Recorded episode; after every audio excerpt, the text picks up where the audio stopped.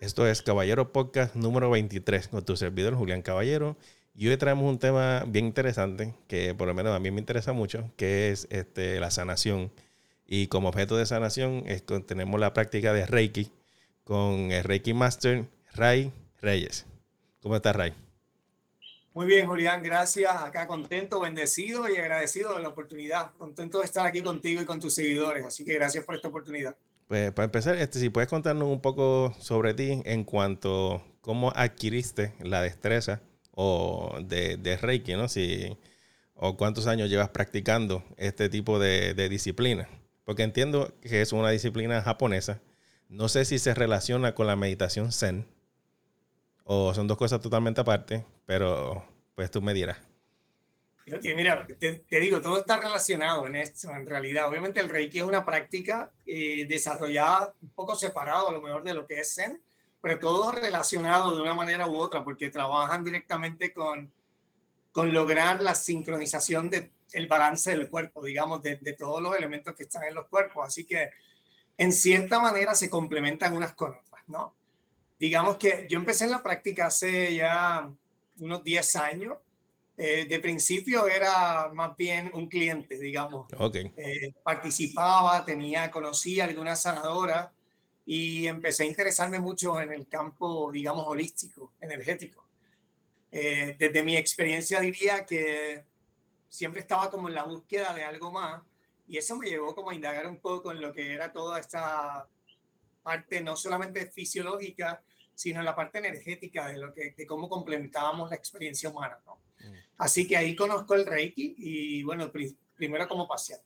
Okay. Cliente. En cuanto a eso, okay, lo conociste y cuando, por ejemplo, tú entras a porque una cosa es estudiar, ¿verdad? Yo sé toda la teoría y whatever, pero la otra cosa es cómo tú te entrenas para ser healer, ¿verdad? Porque me imagino, qué sé yo, si ponemos este ejemplo súper, que a lo mejor no pega, pero, por ejemplo, tú sabes que si tú vas al gimnasio, ¿no? Todo el mundo sabe correr o todo el mundo sabe alzar pesas, pero son bien pocos los que llevan eso a un nivel bien alto donde tú puedes ser bodybuilder o tienes un desarrollo. O sea, porque, por ejemplo, si tú vas a donde esta persona da Reiki, ¿cómo tú sabes, no? Que ese va a ser una buena persona que practica o cómo tú... O sea, o qué tú haces, ¿no? Para prepararte, porque esto me imagino que es parte de un entrenamiento, quizás no entrenamiento, más un estilo de vida. Todo lo que has dicho es correcto y tu premisa es perfecta. Se mira como un equipo. Okay. En realidad requiere práctica, requiere compromiso, requiere estudio. Hay una parte sí que es de estudio, pero requiere sobre todo practicar. Cuando hablamos de conectar con la energía, pues la energía está disponible para todos en realidad y no tendrías que ser un reikista, digamos, para poderla manejar. Pero sí requieres conectar y poder hacer tus prácticas para poderla experimentar, sentir y, digamos, que desde ejercicios bien sencillos que tú podrías hacer con tus manos y poder experimentar una bolita de energía ahí, crearla, irla haciendo más amplia. Bueno, pues los reikistas requerimos práctica en esa misma manera y forma, ¿no? Así que sí vamos a clase. Digamos que el Reiki básico tiene 3 niveles de preparación. Okay. Que es el Reiki básico, el segundo nivel y un tercer nivel ya que es la maestría. En estos niveles, en el primer nivel, tú aprendes a manejar la energía, la conoces un poco la práctica per se, cuáles son las posturas, cómo acomodas las manos, cómo haces tu conexión y cómo puedes hacer, digamos, una terapia a la otra persona o a ti mismo. Cuando vamos al Reiki 2, ya el Reiki 2 te enseña a trabajar a distancia a las personas. Entonces ahí introducimos símbolos, conoces cómo se hace la conexión de los símbolos, cómo haces la conexión del puente, digamos, con la persona que vas a tratar. Y el tercer nivel es maestría, es cuando las personas ya eligen enseñar la técnica del Reiki. Entonces sí, hay otros símbolos maestros, ahí hay otra información, ahí requieres ya poderlo conocer, explicar la historia de dónde surge, cómo se maneja los principios del Reiki. Entonces, ahí bien como dices, el Reiki más que una mera práctica, en verdad es un estilo de vida. Sí. Ya. Entonces los reikistas tenemos principios que seguimos también en el Reiki. Okay. Para tú escoger un buen reikista, yo te diría, bueno, esto es bien de percepción, pero sí, siempre invito a la gente a que conozcan la persona, con quien tú vas a tratarte y que vas a permitir que ponga sus manos sobre ti, ¿no? Y que conozcas un poco sus maneras de ser, su vida, pues porque sí, ciertamente es un estilo de vida. Y para que te puedan canalizar la energía, pues hay una parte de conexión que se debe dar entre el reikista y la persona que está recibiendo la terapia, ¿no? Mencionaste una parte interesante que es como historia, ¿no? Que entonces, si nos puedes contar un poco de cómo surge la práctica de Reiki. Pues mira, es bien interesante, la energía siempre ha existido. Si miramos, el cuerpo es energía en realidad y la naturaleza es energía, ¿no? Entonces cuentan que el maestro Usui, que es a quien nosotros le debemos, digamos, la metodología que seguimos hoy en el Reiki, el maestro Usui era un budista, era un médico, estamos hablando de tiempos muy antiguos ya, y él le enseñaba. Dicen que en alguna de las clases que él enseñaba, algunos de los discípulos le preguntó cómo se daría la posibilidad de que la gente se contaba que sanaba con las manos. Estamos hablando de que Buda sanaba con las manos, hablaban de que el maestro Jesús sanaba con las manos. Así que empezó para él una incógnita de cómo se daría eso. Y empezó a estudiar, visitó santuarios, monasterios, se fue a conocer y bueno, dicen que viajó el mundo buscando información sobre eso. Y entre toda la sabiduría que le compartieron monjes y toda la gente con la que él compartió, digamos que él pudo recopilar información de que el maestro Jesús, Buda y otros sanaban con las manos. Okay. Y no utilizaban nada, simplemente hacían una imposición de manos, había una intención y había un efecto fisiológico en la gente.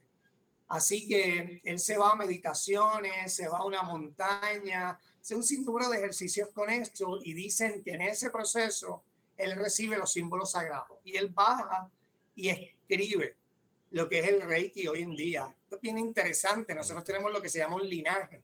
Okay. Así que yo que estoy sintonizado por un reikista, maestro, yo puedo decirte y compartirte quién fue su maestro y el maestro de cada uno de ellos hasta llegar al maestro Usui. Okay. Así que todos los reikistas, digamos que tenemos un linaje que garantiza que la enseñanza viene desde lo que el maestro Usui, digamos, enseñó. Entonces, bueno, esto es un poco de creencia, ¿no? Tiempos muy antiguos, la educación era verbal. A lo mejor no había tanto escrito de ese tiempo, pero ciertamente, digamos que los reikistas compartimos exactamente el principio base de lo que es. Así que la historia está ahí como que consagrada en eso, en lo que el maestro enseñó. Así que el Reiki que yo te explico debe ser el Reiki que te explique cualquier reikista, ¿no? Okay. Debería ser igual, claro. Yo soy un reikista, lo que llamamos Usui, que es el Reiki básico tradicional, ¿verdad? El tiempo ha cambiado y hay nuevas modalidades. Entonces podrías escuchar que ahora hay Reiki angelical, hay Reiki tibetano. El principio es el mismo. La aplicación de las manos es igual, las posturas son similares, el canalizar la energía es igual. Sin embargo, cada una de estas modalidades, digamos que le incorpora algo adicional. Entonces okay. El tibetano, por ejemplo, usa cuencos tibetanos okay. Y hace sonido o utiliza campanas, utiliza aceites esenciales para aromaterapia, utiliza piedras de cuarzo. A lo mejor un reikista tradicional te dice, eso no es necesario. Y en efecto, el reiki, la energía se va a canalizar simplemente con las manos. Okay. Sin embargo, pues cada una de estas modalidades, digamos que ha incluido algo más de acuerdo a la experiencia que ese maestro ha tenido.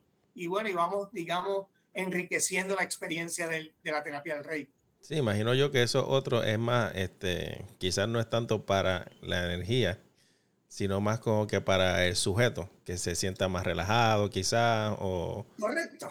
¿Sabes? Porque, no sé, que le guste más estar ahí, porque las sesiones son cortas o son largas.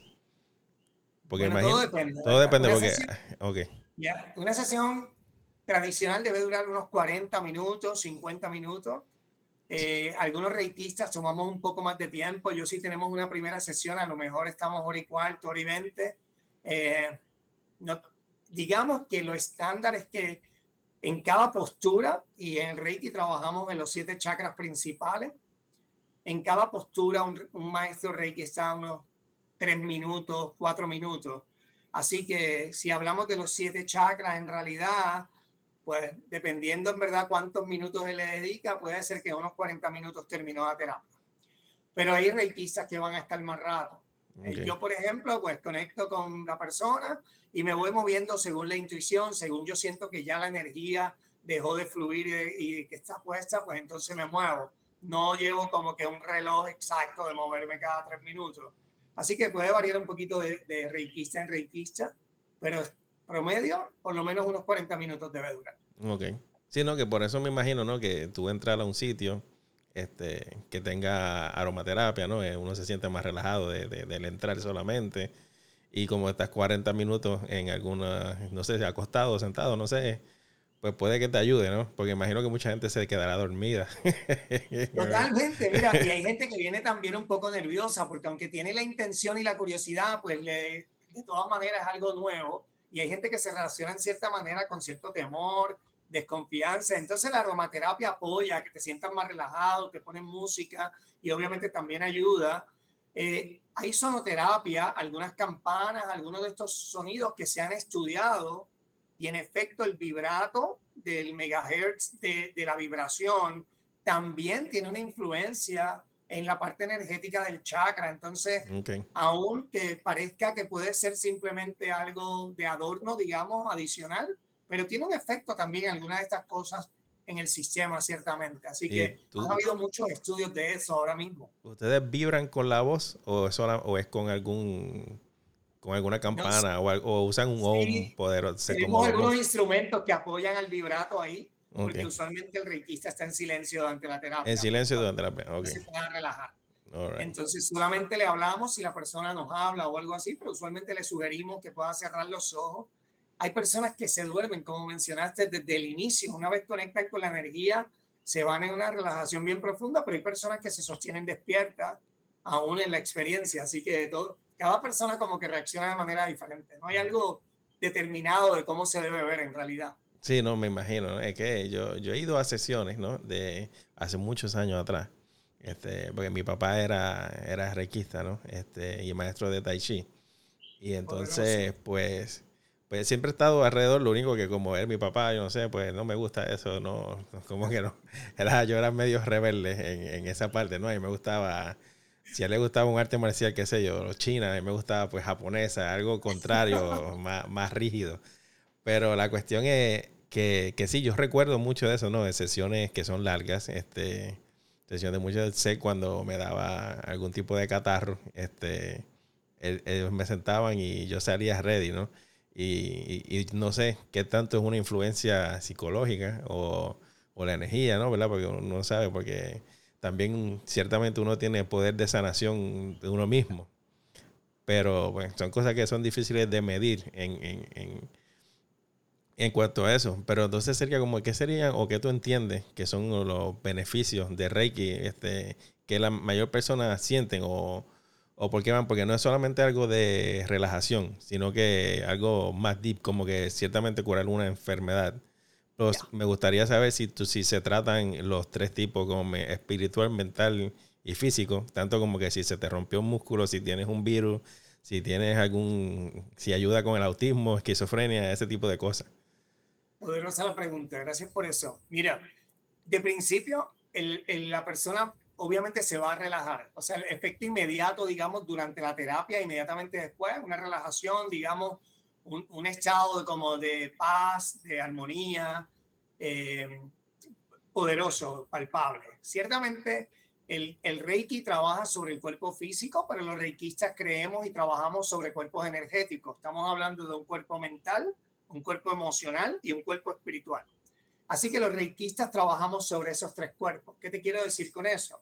Hay un efecto físico, ciertamente, que se puede dar.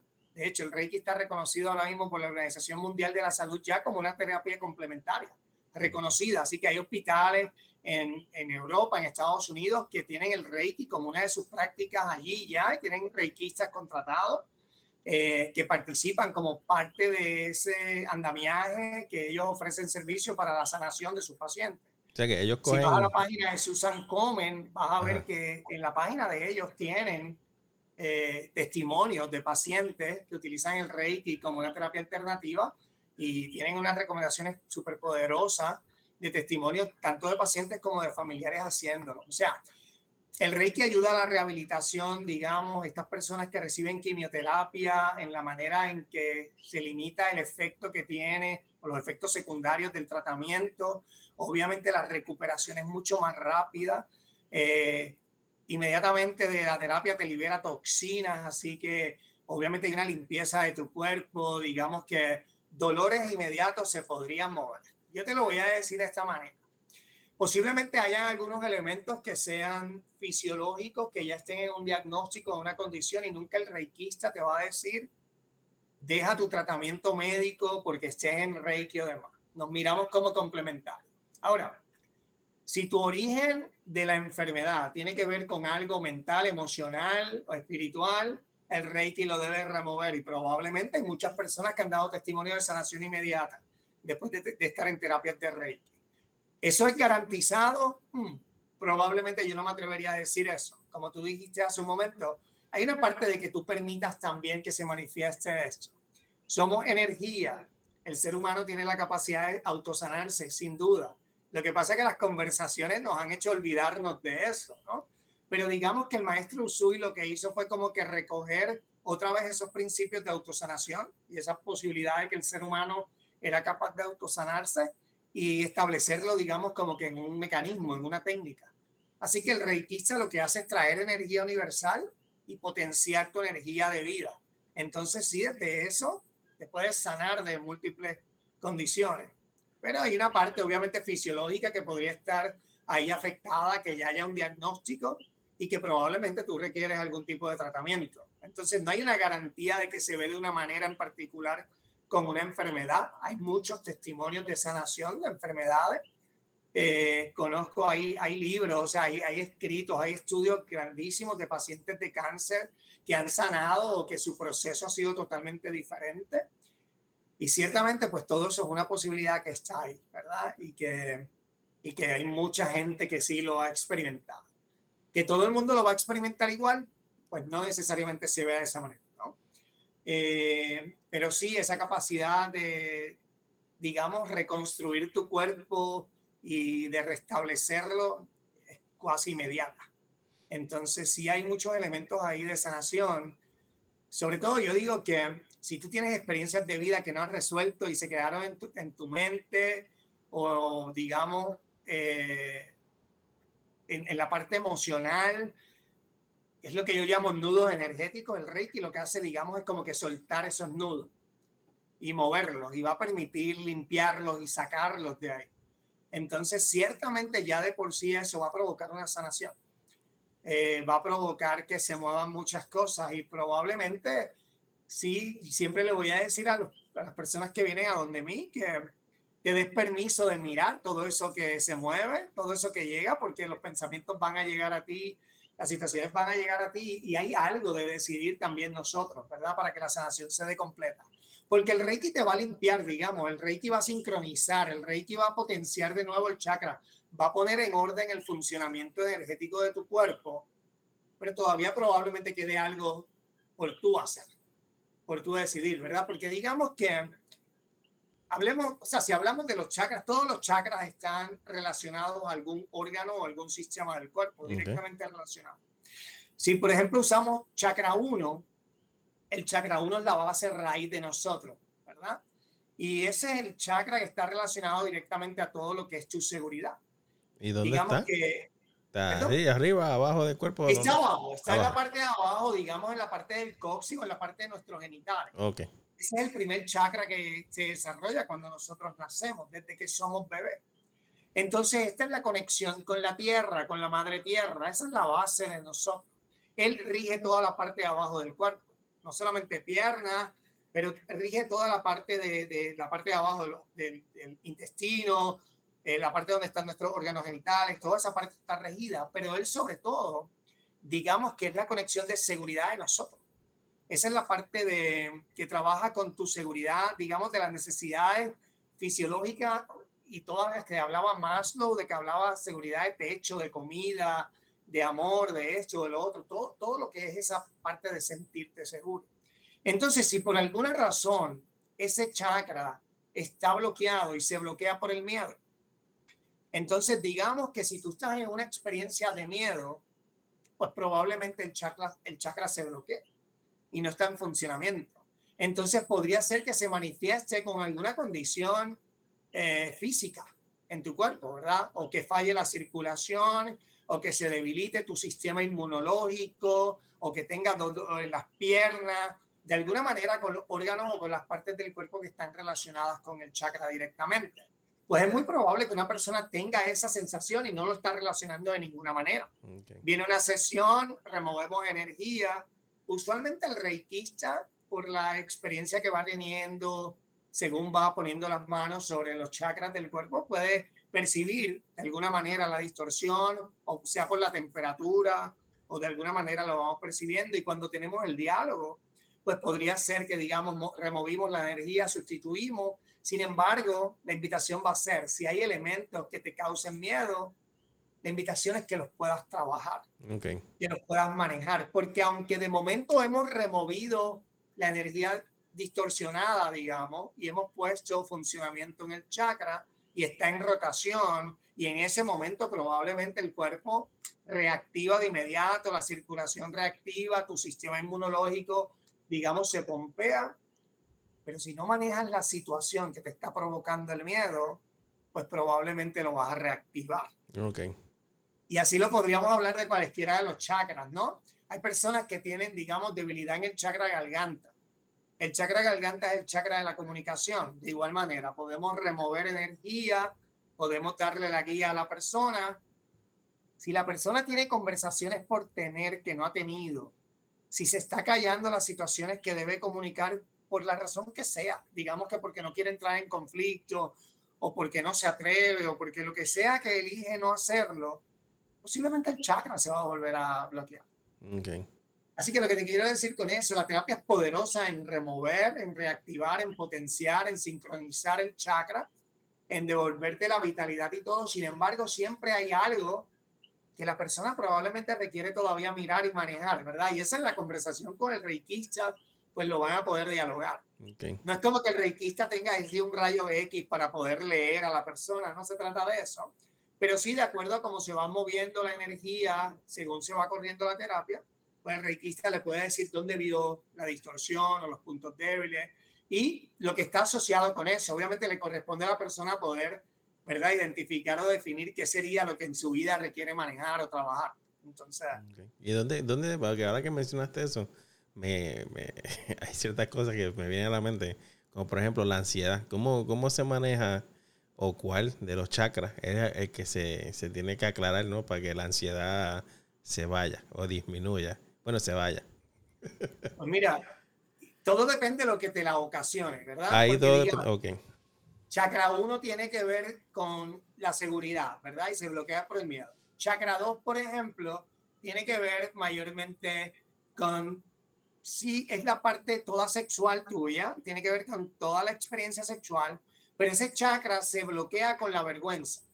Entonces, si hay experiencias de tu vida que te dan vergüenza, si pasó algo con lo que tú no te sientes contento, que tú estás siempre en tu conversación, si esto no hubiera pasado y te juzga o te reclama, ese chakra se bloquea continuamente ahí. Usualmente el chakra, cuando vamos al tercer chakra, o sea, que es lo que nosotros llamamos plexo solar, que es lo que está físicamente, digamos, en la boca del estómago. Si lo miras como 3 dedos encima del ombligo, esa es nuestra conexión con el mundo exterior. Usualmente el estrés, todas estas situaciones que nos ponen en conflicto se reflejan ahí. Por eso puedes escuchar a veces a la gente que está nerviosa o que tiene una situación bien conflictiva, mucha preocupación, y dice, se me cerró el estómago. Okay. No, en efecto, no se le cierra el estómago, simplemente es que el chakra está ahí, está en la boca del estómago y el chakra se ha trancado, y obviamente la sensación que te da la traducimos de esa manera, ¿no? Así que usualmente cuando tenemos estrés que tiene que ver con el mundo exterior, es el plexo solar el que está afectado. Es ahí donde requerimos trabajar, ¿verdad? Y ahí está toda mi relación con todo el mundo exterior, con la comunidad, con lo que está ocurriendo, con mi trabajo, con todo lo que tiene que ver fuera de mí. Pero si la situación, de nuevo, tiene que ver con vergüenza o tiene que ver con miedo, está en chakra 1 y chakra 2 y está interno. En el chakra del corazón, en verdad, que es nuestro chakra 4, ahí también podría ser que esté causado, o sea, ni que pueda tener un efecto de que yo me relacione de cualquier manera en conflicto, porque ahí están mis relaciones. Okay. No solamente mi relación de pareja o mi relación con los amigos o con la familia, está la relación con nosotros mismos. Entonces, si de alguna manera también hay una no aceptación, hay un coraje contigo, hay algo que no te gusta de ti, hay un no perdón, bueno, eso está ahí también. Así que hay situaciones que podría ser que nos estén afectando dos chakras y requeramos, porque uno se relaciona de una manera y otro de otra. O sea, por ejemplo, si yo tengo una experiencia, digamos, sexual, no, digamos que no apruebo, personas que pueden haber vivido una experiencia traumática, fuerte, una violación, algo por el estilo, podría ser que su chakra 2 esté bloqueado. Okay. Pero podría ser que también su chakra 4, porque hay una falta de aceptación a sí mismo, hay un coraje interno, hay una falta de perdón, de amor propio, que también esté afectado por el mismo evento. Así que podría haber algunos eventos que nos, de alguna manera nos impacten 2, 3 centros energéticos de igual manera, ¿no? Personas que por alguna razón, por ejemplo, mientan y vivan de mentiras o viven una vida doble o lo que fuera, pues probablemente su chakra garganta se refleje de esa manera. Y hay personas que a lo mejor tienen una afección de garganta o tienen una condición de tiroides o cualquier cosa de esto y su origen sea totalmente energético. Okay. A lo mejor hay una conversación que hay que tener y no se ha tenido, o a lo mejor están viviendo de alguna manera no una verdad y están continuamente mintiendo. Bueno, pues el efecto es que aunque eso esté a lo mejor en su campo mental o emocional, llega a manifestarse en el cuerpo físico de alguna manera si no lo atiende. Siempre los reikistas decimos que lo que ocurre en mi cuerpo físico de alguna manera había ocurrido anteriormente en mis cuerpos energéticos y no lo atendí. Okay. Y llega el punto en que se manifiesta en el cuerpo físico. Sí. Entonces, la ventaja del Reiki es que te permite como mover todo eso. Pero de nuevo, siempre digo, no es suficiente con eso. Hay una parte que los seres humanos requerimos actuar también. Sí. Hablamos mucho de chakra, pero pues, daré la explicación como de qué es eso. Ya, bueno, debía haber empezado por ahí, ¿no? Sí, mira, chakra es una palabra en sánscrito que en realidad quiere decir rueda. Imagínate que son como si fueran abanicos, aspas de abanico. Tenemos 7 chakras principales en el cuerpo, que usualmente el Reiki trabaja sobre ellos. En realidad el cuerpo de nosotros tiene muchísimos, cientos de centros de energía en todas partes. Los tenemos en todo el cuerpo. Pero los 7 chakras principales están ciertamente, digamos, en nuestra columna vertebral y llegan hasta la cabeza. Así que chakra 1 ciertamente es el chakra raíz, es la base, como te dije, está, digamos, en el coxis, en la parte de los genitales básicamente. Es como un cono que apunta a la tierra. Así que esa es la conexión con la tierra. Eso es chakra 1. El chakra 2 en realidad está en la parte de abajo del vientre, digamos 3 dedos debajo del ombligo. Así que el chakra 2 está relacionado con todos los órganos de la parte sexual ahí, pero esa es toda nuestra experiencia sexual también. Está relacionado con otros órganos también, porque hay una parte del hígado que llega ahí y una parte de todos los órganos del vientre que están relacionados ahí. Pero ahí prácticamente están todos los órganos sexuales. O sea, para nosotros próstata, ovario, trompa, toda esa parte del desarrollo, de la procreación y todo está ahí asociado a ese chakra 2. El chakra 3 es plexo solar. Esta es nuestra relación con el exterior, como te mencionaba. Aquí obviamente está todo lo que es el estómago y la parte digestiva, y aquí hay glándulas, y está la bilis, ahí está toda esta parte de aquí. Hay una parte de los pulmones también que llega hasta ahí, aunque pulmones y corazón particularmente están en el chakra del corazón. Tenemos entonces el chakra garganta, que es el 5, que te lo mencioné hace un poco, que ciertamente está en el espacio de la garganta y tiene que ver con toda la comunicación. Nuestro chakra 6, que es el tercer ojo, está literalmente entre las cejas, es el entrecejo. El chakra 6 tiene que ver con toda mi intuición, con lo que es mi proyecto de vida, con quien yo soy, con lo que elijo para mi vida, con mi propósito de vida. Entonces ahí tiene que ver más mucho más profundo, de hecho es de los últimos chakras que se desarrollan y posteriormente el corona, pero ese tiene que ver con quién soy yo en el mundo, con cómo me reconozco yo, con qué yo elijo que es mi camino, cómo me veo yo y qué elijo ser y ser. Entonces eso está ahí en ese chakra. Y el chakra corona, que está en la parte de arriba de la cabeza, nuestro séptimo chakra, y ese tiene que ver con la conexión espiritual. Como okay. sea que tú eliges la conexión espiritual, ¿verdad? Los que son cristianos o demás, pues Dios, pero igual no tiene que ser, aún para una persona que no tenga una fe determinada, esa es la conexión con lo que sea que nosotros reconozcamos como nuestra espiritualidad, con el universo, con la naturaleza, y eso tiene que ver con esa conexión perfecta, digamos, pura, amplia de mi ser. Entonces, toda esa parte espiritual la trabajamos acá arriba. Así que básicamente esos centros energéticos están directamente relacionados a órganos y a sistemas del cuerpo físico, literalmente relacionados a ellos.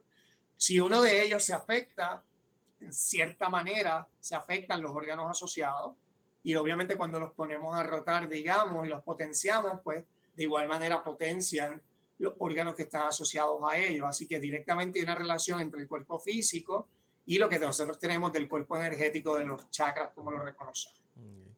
So, no sé, cuando me hablas de eso, por alguna razón me viene a la mente el estar presente.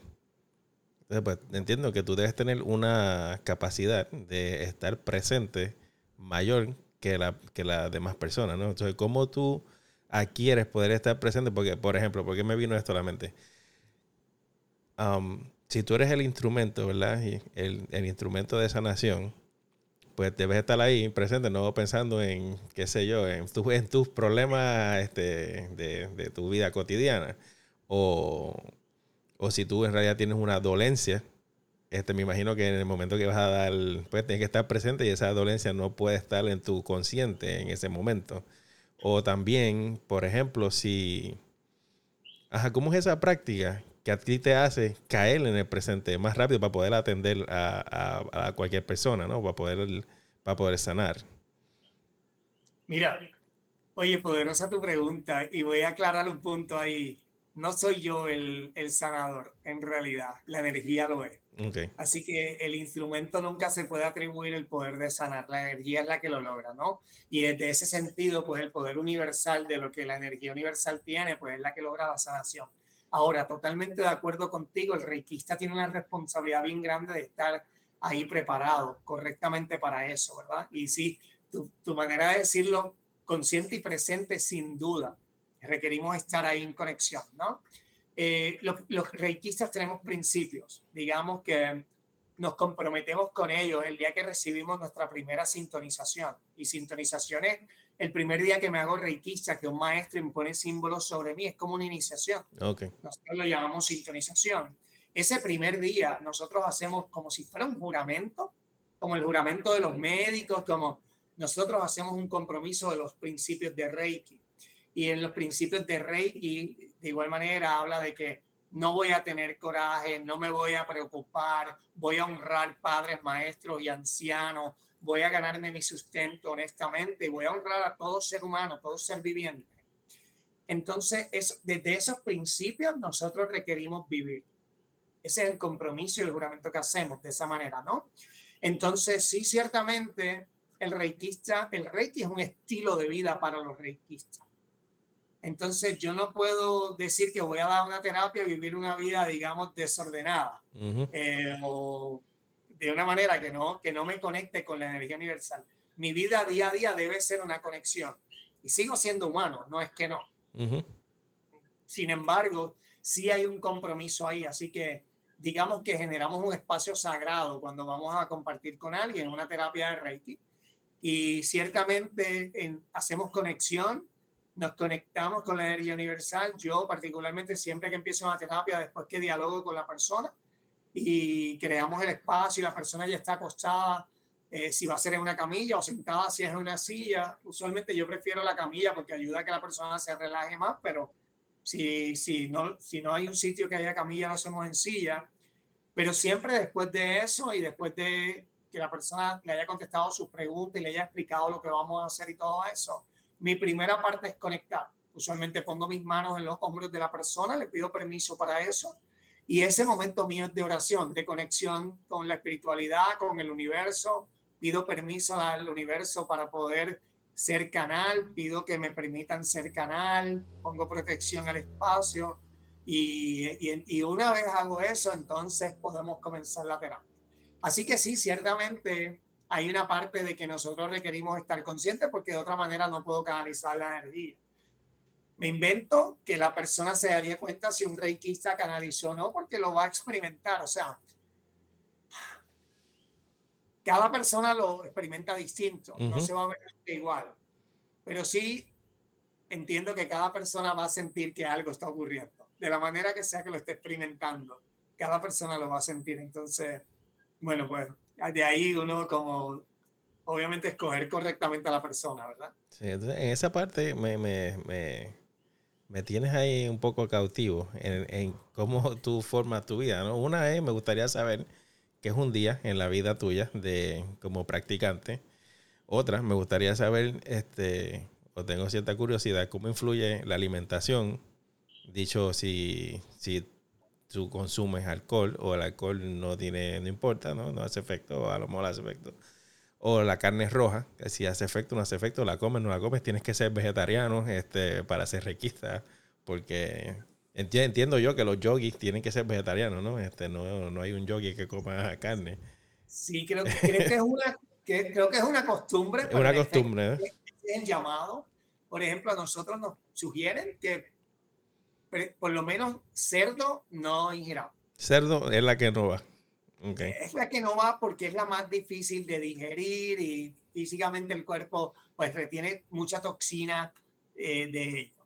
La mayoría de las personas que están en el Reiki o en prácticas como estas se mueven a ser vegetarianos. Okay. Y sí buscan cada día una alimentación como más limpia, más pura. Así que ese es el llamado en realidad. Porque no sé si dentro de esto, ¿no? Cabe, porque mucha gente escoge ser vegetariano porque el karma de tú sacrificar un vegetal para comer supuestamente tiene una carga emocional negativa mucho menor que el matar un animal para ingerir. ¿Eso tiene que ver o eso es como que otra cosa? Bueno, es creencia, pero en efecto, o sea, las personas que estamos pro vida, pues un animal, aunque tiene un nivel inferior de cerebro, digamos que el ser humano sigue teniendo sensación, sentimiento, y bueno, y va contrario a lo que es el principio de que yo respeto toda la naturaleza, ¿verdad? Y uno de nuestros principios en ese sentido es que yo honro a todos, ¿verdad? A todos por igual, eso incluye a los animales. Así que sí, hay un llamado de que el reikista se tiene que relacionar con el animal también de manera correcta. Así que sí, hay una conversación, de una invitación de que dejemos de ser carnívoros y que nos movamos a un sistema de alimentación mucho más vegetariano, ¿verdad? Hay algunos que comen simplemente, o sea, ni siquiera son vegetarianos, ya se han ido a otros niveles, ¿verdad? Okay. Y personas que su cuerpo pues, es sumamente limpio en ese sentido. Cuando tú defines vegetariano, ¿tú añades todo ser vivo o el pescado es parte de ser vegetariano? Y es que ahí viene un poco la definición. Hay personas que, anyway, usan el pescado aún siendo vegetariano. Uh-huh. Entonces, yo lo uso también, todavía okay. Uso pollo. Entonces, todavía hay una conversación ahí que sí, cada vez como que digo, yo me pongo un reto adicional de, ok, ya esto no, y nos vamos moviendo a esto. Pero es irte llevando también, porque requiere un cambio de como tú. ¿Has sentido algún cambio físico en tu proceso por ejemplo, en tu proceso de meditación? No sé si tienes una práctica de meditación activa, porque he leído, esto son cosas que, pues, son lecturas, no he conocido a nadie que lo haga, que hay gente que practica 24, 32 horas corridas para prepararse para algo. Y no sé cómo, por ejemplo, cuando yo hacía judo en la universidad, comer fuerte, no comer liviano, yo lo sentía a la hora de ir a hacer judo, ¿no? Como que estoy lento, me siento lento, no me siento ágil. Porque hay a veces que uno tiene una capacidad de claridad y agilidad que es como que uno se cree que está haciéndolo todo súper, ¿no? Como que uno está en el tope. Pero hay veces que tú comes, ¿no? Y aunque hayas comido poco, comiste carne roja o comiste algo raro, no necesariamente te tiene que caer mal, pero ya tú te sientes más lento, te sientes como que sientes cierta pesadez en el cuerpo, que no es igual que cuando estás comiendo lean. No sé ni cómo explicar esas palabras, pero... Sí, totalmente de acuerdo. Y, por ejemplo, yo sí voy a hacer una sintonización cuando voy a dar taller de Reiki y voy a sintonizar gente. Días antes estoy en preparación. Okay. Igual voy a la playa, me limpio energéticamente con el agua de mar y empiezo, como muy saludable esos días. De hecho, no como nada de cerdo, no como nada de carne el día antes. O esa mañana mi desayuno es muy liviano, una fruta o un yogurt o algo así, no como nada más. Inclusive durante el taller yo llevo usualmente, cuando yo ofrezco el taller, yo llevo o wraps y los llevo igual de vegetales o llevo algo bien liviano para que la gente se sienta liviana, pues porque sí, porque apoya a que el cuerpo se siente de manera diferente. Así que sin duda hay una preparación que hacemos ahí. Me preguntaste del alcohol y en efecto, de hecho, yo hablo con mis clientes y todo. El alcohol no puede estar en nuestro proceso bajo ninguna circunstancia ni ninguna sustancia que altere nuestra conciencia. Okay. Requiere ser al natural. Y no porque sea ni bueno ni malo, no juzgamos eso, pero una persona que está alterada en su conciencia pues no va a poder canalizar. Sí, como que tratar de limpiar energía suena a que sería más complicado si está alterada por alguna otra cosa, ¿no?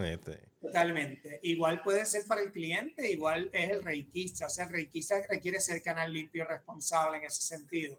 Yo no sería responsable de mi parte imponer mis manos sobre tu cuerpo si yo no estoy preparado físicamente para eso. Y físicamente y todas las mentes, digamos, porque requerimos cuidarnos.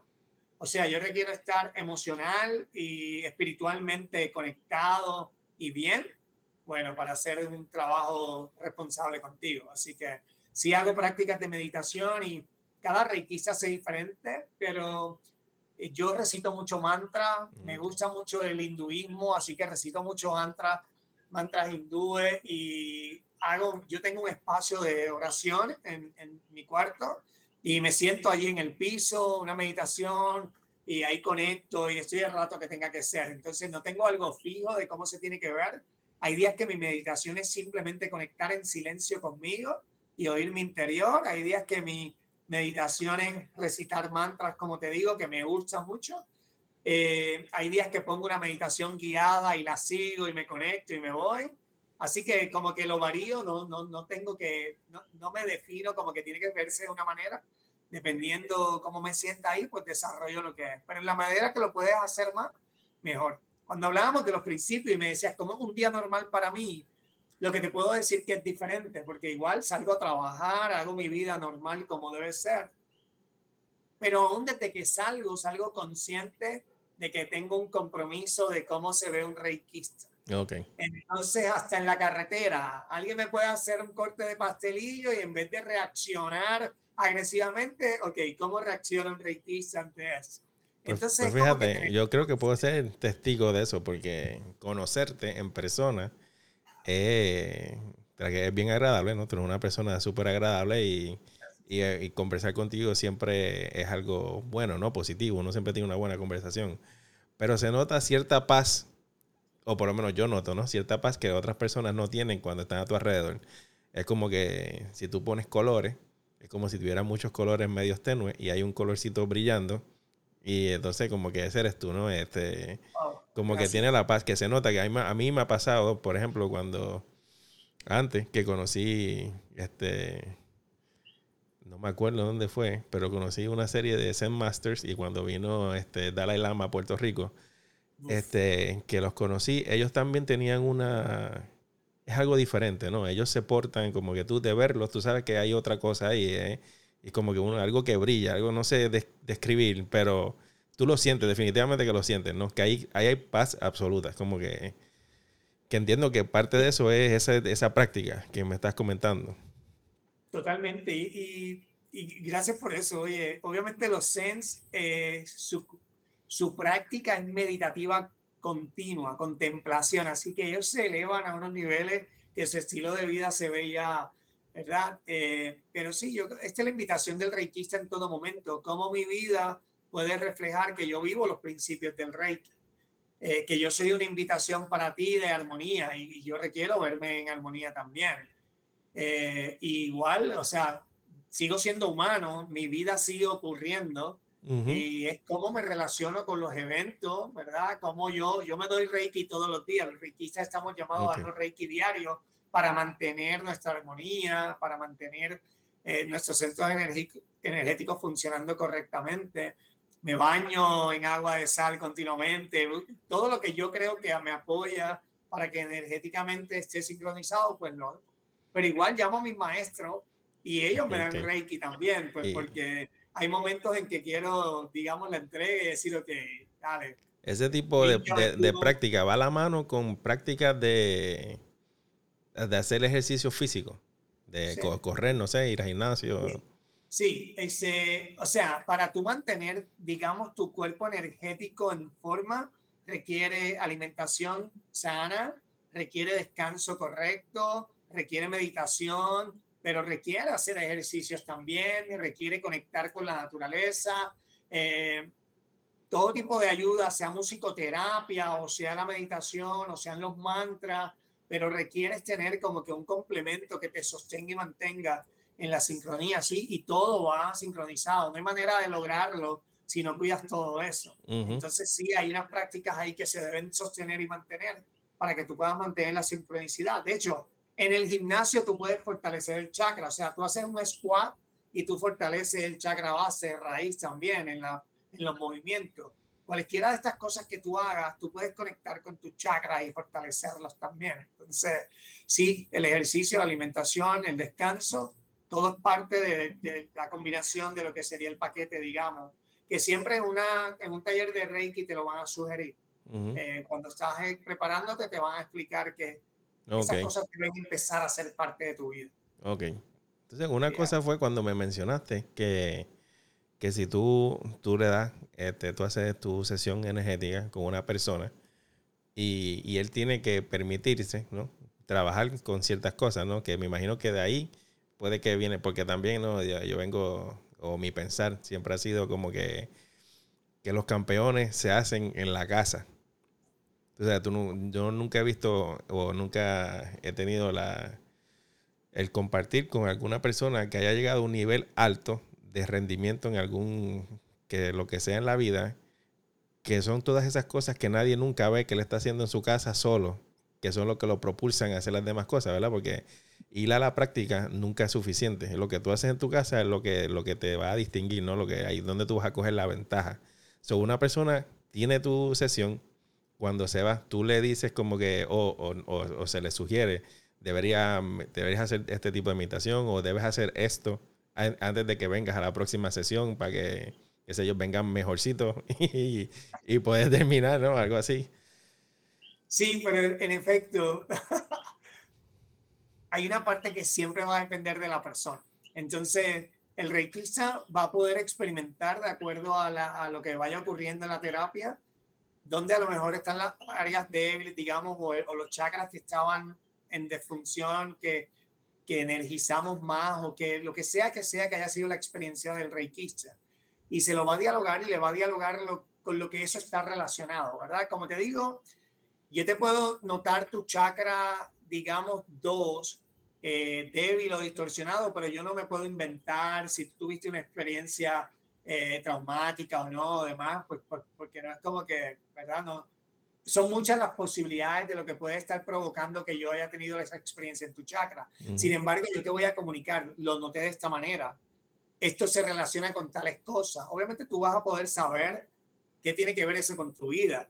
Entonces ahí está la invitación de que puedas trabajar con esas cosas que deban ser, ¿no? Sí, igual te van a recomendar a lo mejor cómo puedes fortalecer el chakra. Te pueden hablar de que utiliza estos colores, utiliza piedras como esta, haz este tipo de ejercicios, conecta con la tierra, abraza un árbol. Te pueden dar esta idea uh-huh. de lo que tú podrías hacer para fortalecer. Obviamente requieres tú como que salir y abrazar esas ideas y ponerlas en práctica, ¿no? Uh-huh. Si te lanzas a hacer eso, posiblemente te vas a estar moviendo de nivel. Okay. Si no lo haces, pues probablemente de nuevo vas a volver a otra terapia, volveremos a hacer un ejercicio, pero no vas a estar evolucionando. Cuando a tu ejemplo del ejercicio, el atleta que, digamos, disimula y no va y continúa el estilo de vida del atleta aún fuera de la cancha, probablemente va a regresar a la cancha y a lo mejor puede hacer lo que tiene que hacer, pero no va a estar mejor. Ah, correcto. Ya, entonces es como que tu ejemplo es perfecto porque así se ve esto. Cuando tú entras al mundo energético y empiezas a trabajar con tu cuerpo energético, tú vas evolucionando a medida que tú te comprometes con eso. Entonces, ir un día y tener un ejercicio, sí, te va a relajar, va a provocar cosas ahí, pero si eso se sostiene y sigue mejorando y sigue en progreso, va a depender de lo que tú hagas con eso después, ¿no? Uh-huh. O sea, porque es un estilo de vida. Sí, correcto. Entonces vamos a tocar un poquito lo de distancia. ¿Cómo se coordina? Porque, por ejemplo, estas son mis dudas, ¿no? Viene sanación a distancia. Yo estoy aquí en mi casa, tú estás en tu casa, vamos a tener una sesión de Reiki. Yo tengo que saber cuándo va a iniciar o yo puedo estar haciendo lo que me da la gana. Por ejemplo, yo me acosté a dormir a las 3 y a las 3 de la mañana tú haces la sesión. Okay.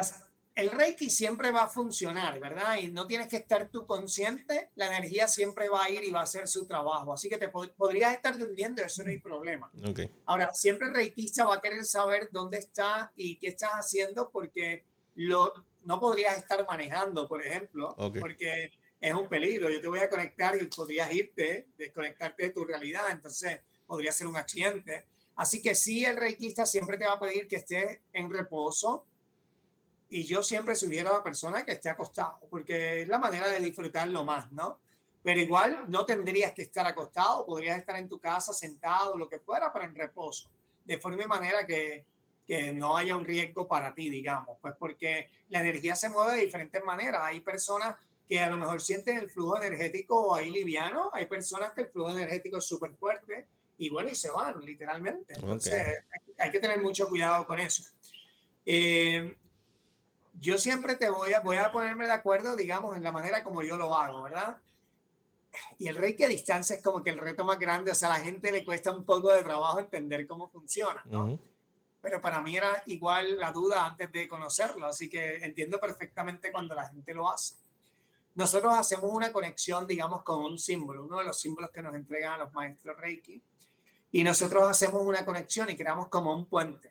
Yo siempre te voy a preguntar dónde tú estás y te voy a pedir la dirección física de dónde tú estás.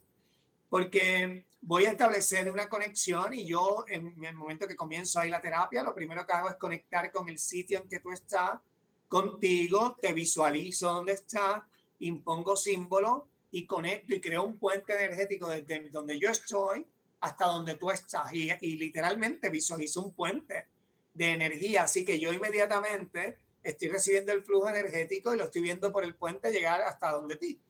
Y ahí voy dando la terapia completa en esa misma conexión. Igual, como hablamos ahorita, requiero estar conectado yo, consciente y presente, para que yo mantenga el flujo energético llegando a donde ti, ¿no? Okay. Pero se hace exactamente igual y te voy a invitar a que lo hagamos el día que tú quieras. Okay. Porque la experiencia es súper poderosa y... De nuevo, mi experiencia es que la gente es como que, wow, en serio, pues porque pues uno usualmente tiene la duda de cómo se experimenta, pero sí, es súper poderoso. No hay diferencia en un Reiki presencial a un Reiki a distancia. Ahí está, okay. El terapista estuviera al lado tuyo. Yo siempre le digo a las personas, o le sugiero a la persona que si te lo vas a dar por primera vez, lo hagas presencial. Pues porque ayuda a minimizar el temor, la desconfianza y eso ayuda a que la experiencia para las personas sea positiva, ¿verdad? Pues porque de nuevo, algo nuevo, usualmente hay gente que tiene un poco de temor o desconfianza, pero no se tiene que ver de ninguna manera, porque yo he dado terapias a personas de Estados Unidos que no tienen la posibilidad de dársela presencial y bueno, su primera experiencia ha sido a distancia y ha sido igualmente poderosa, de bendición, en verdad, es como que wow. De esa misma manera, de distancia, ¿has tenido experiencia o has tratado de cargar intenciones en algún objeto y entregárselo a la persona como para que se siga bien su día? O por ejemplo, en algún estado crítico de la ciudad donde hay crimen, ¿has podido tratar, ¿no?, de enviar energía para que disminuya? ¿Has tenido experiencia? ¿Has sabido de cosas así que se hacen? Porque yo escuché, no sé en qué libro leí, lamentablemente, si fue taoístas o budistas o qué sé yo, pero hubo muchos tipos de eso cuando habían guerras, ¿no? Y entonces ellos fueron, sinceramente no me acuerdo, pero fueron invadidos, ¿no? Es casi como no resistencia, ¿no? Simplemente meditar y cargar de energía positiva a la ciudad para que el daño de la guerra o el efecto fuera mínimo y supuestamente, según me acuerdo, ¿no? No sé si me acuerdo bien o me acuerdo mal, pero entiendo pues que la resistencia con los soldados fue cero, ellos pues no tuvieron que hacer mucho daño, sino que pasaron por ahí y se fueron, como quien dice, ¿no? Y se le atribuye, ¿no?, mucho al campo energético de las personas que estaban allí y lo que estaban haciendo. Totalmente. El Reiki se puede aplicar a cualquier cosa. Entonces lo podemos aplicar a las plantas, a los animales, al agua que nos tomamos, a los medicamentos. Tú cargas la comida, por ejemplo, antes de comer, la cargas de... Ok. Ya, sí, pongo las manos y hacer la conexión y ahí, ¿verdad? Detrás de eso hay una intención de que te caiga bien, de que haga el efecto, de que no sea nocivo.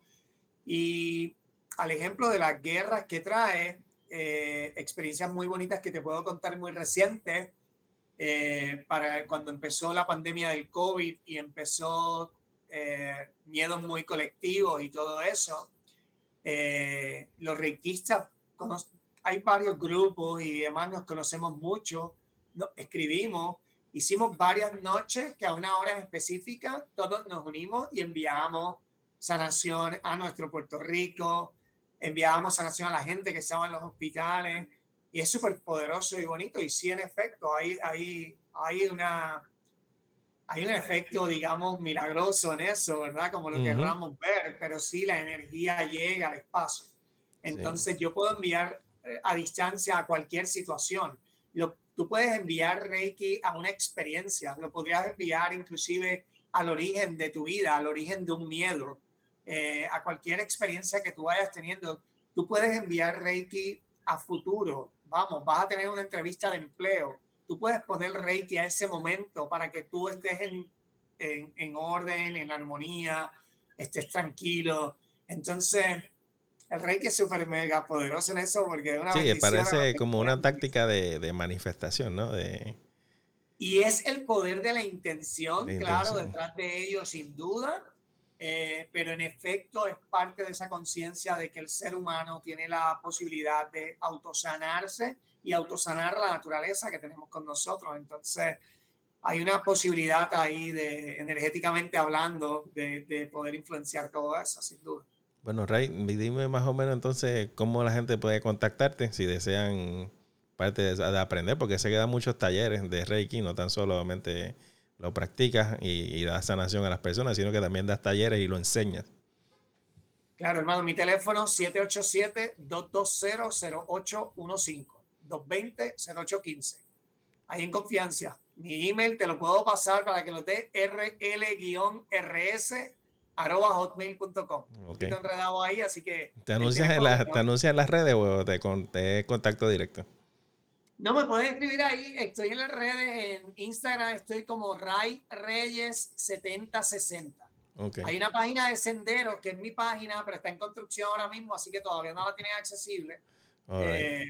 Me pueden contactar a mí directamente. Y ahí en confianza en el teléfono. Bueno, pues Ray, muchas gracias por estar con nosotros, ¿no? Como conmigo, ¿no? Porque nosotros no sabemos quiénes son en estos momentos.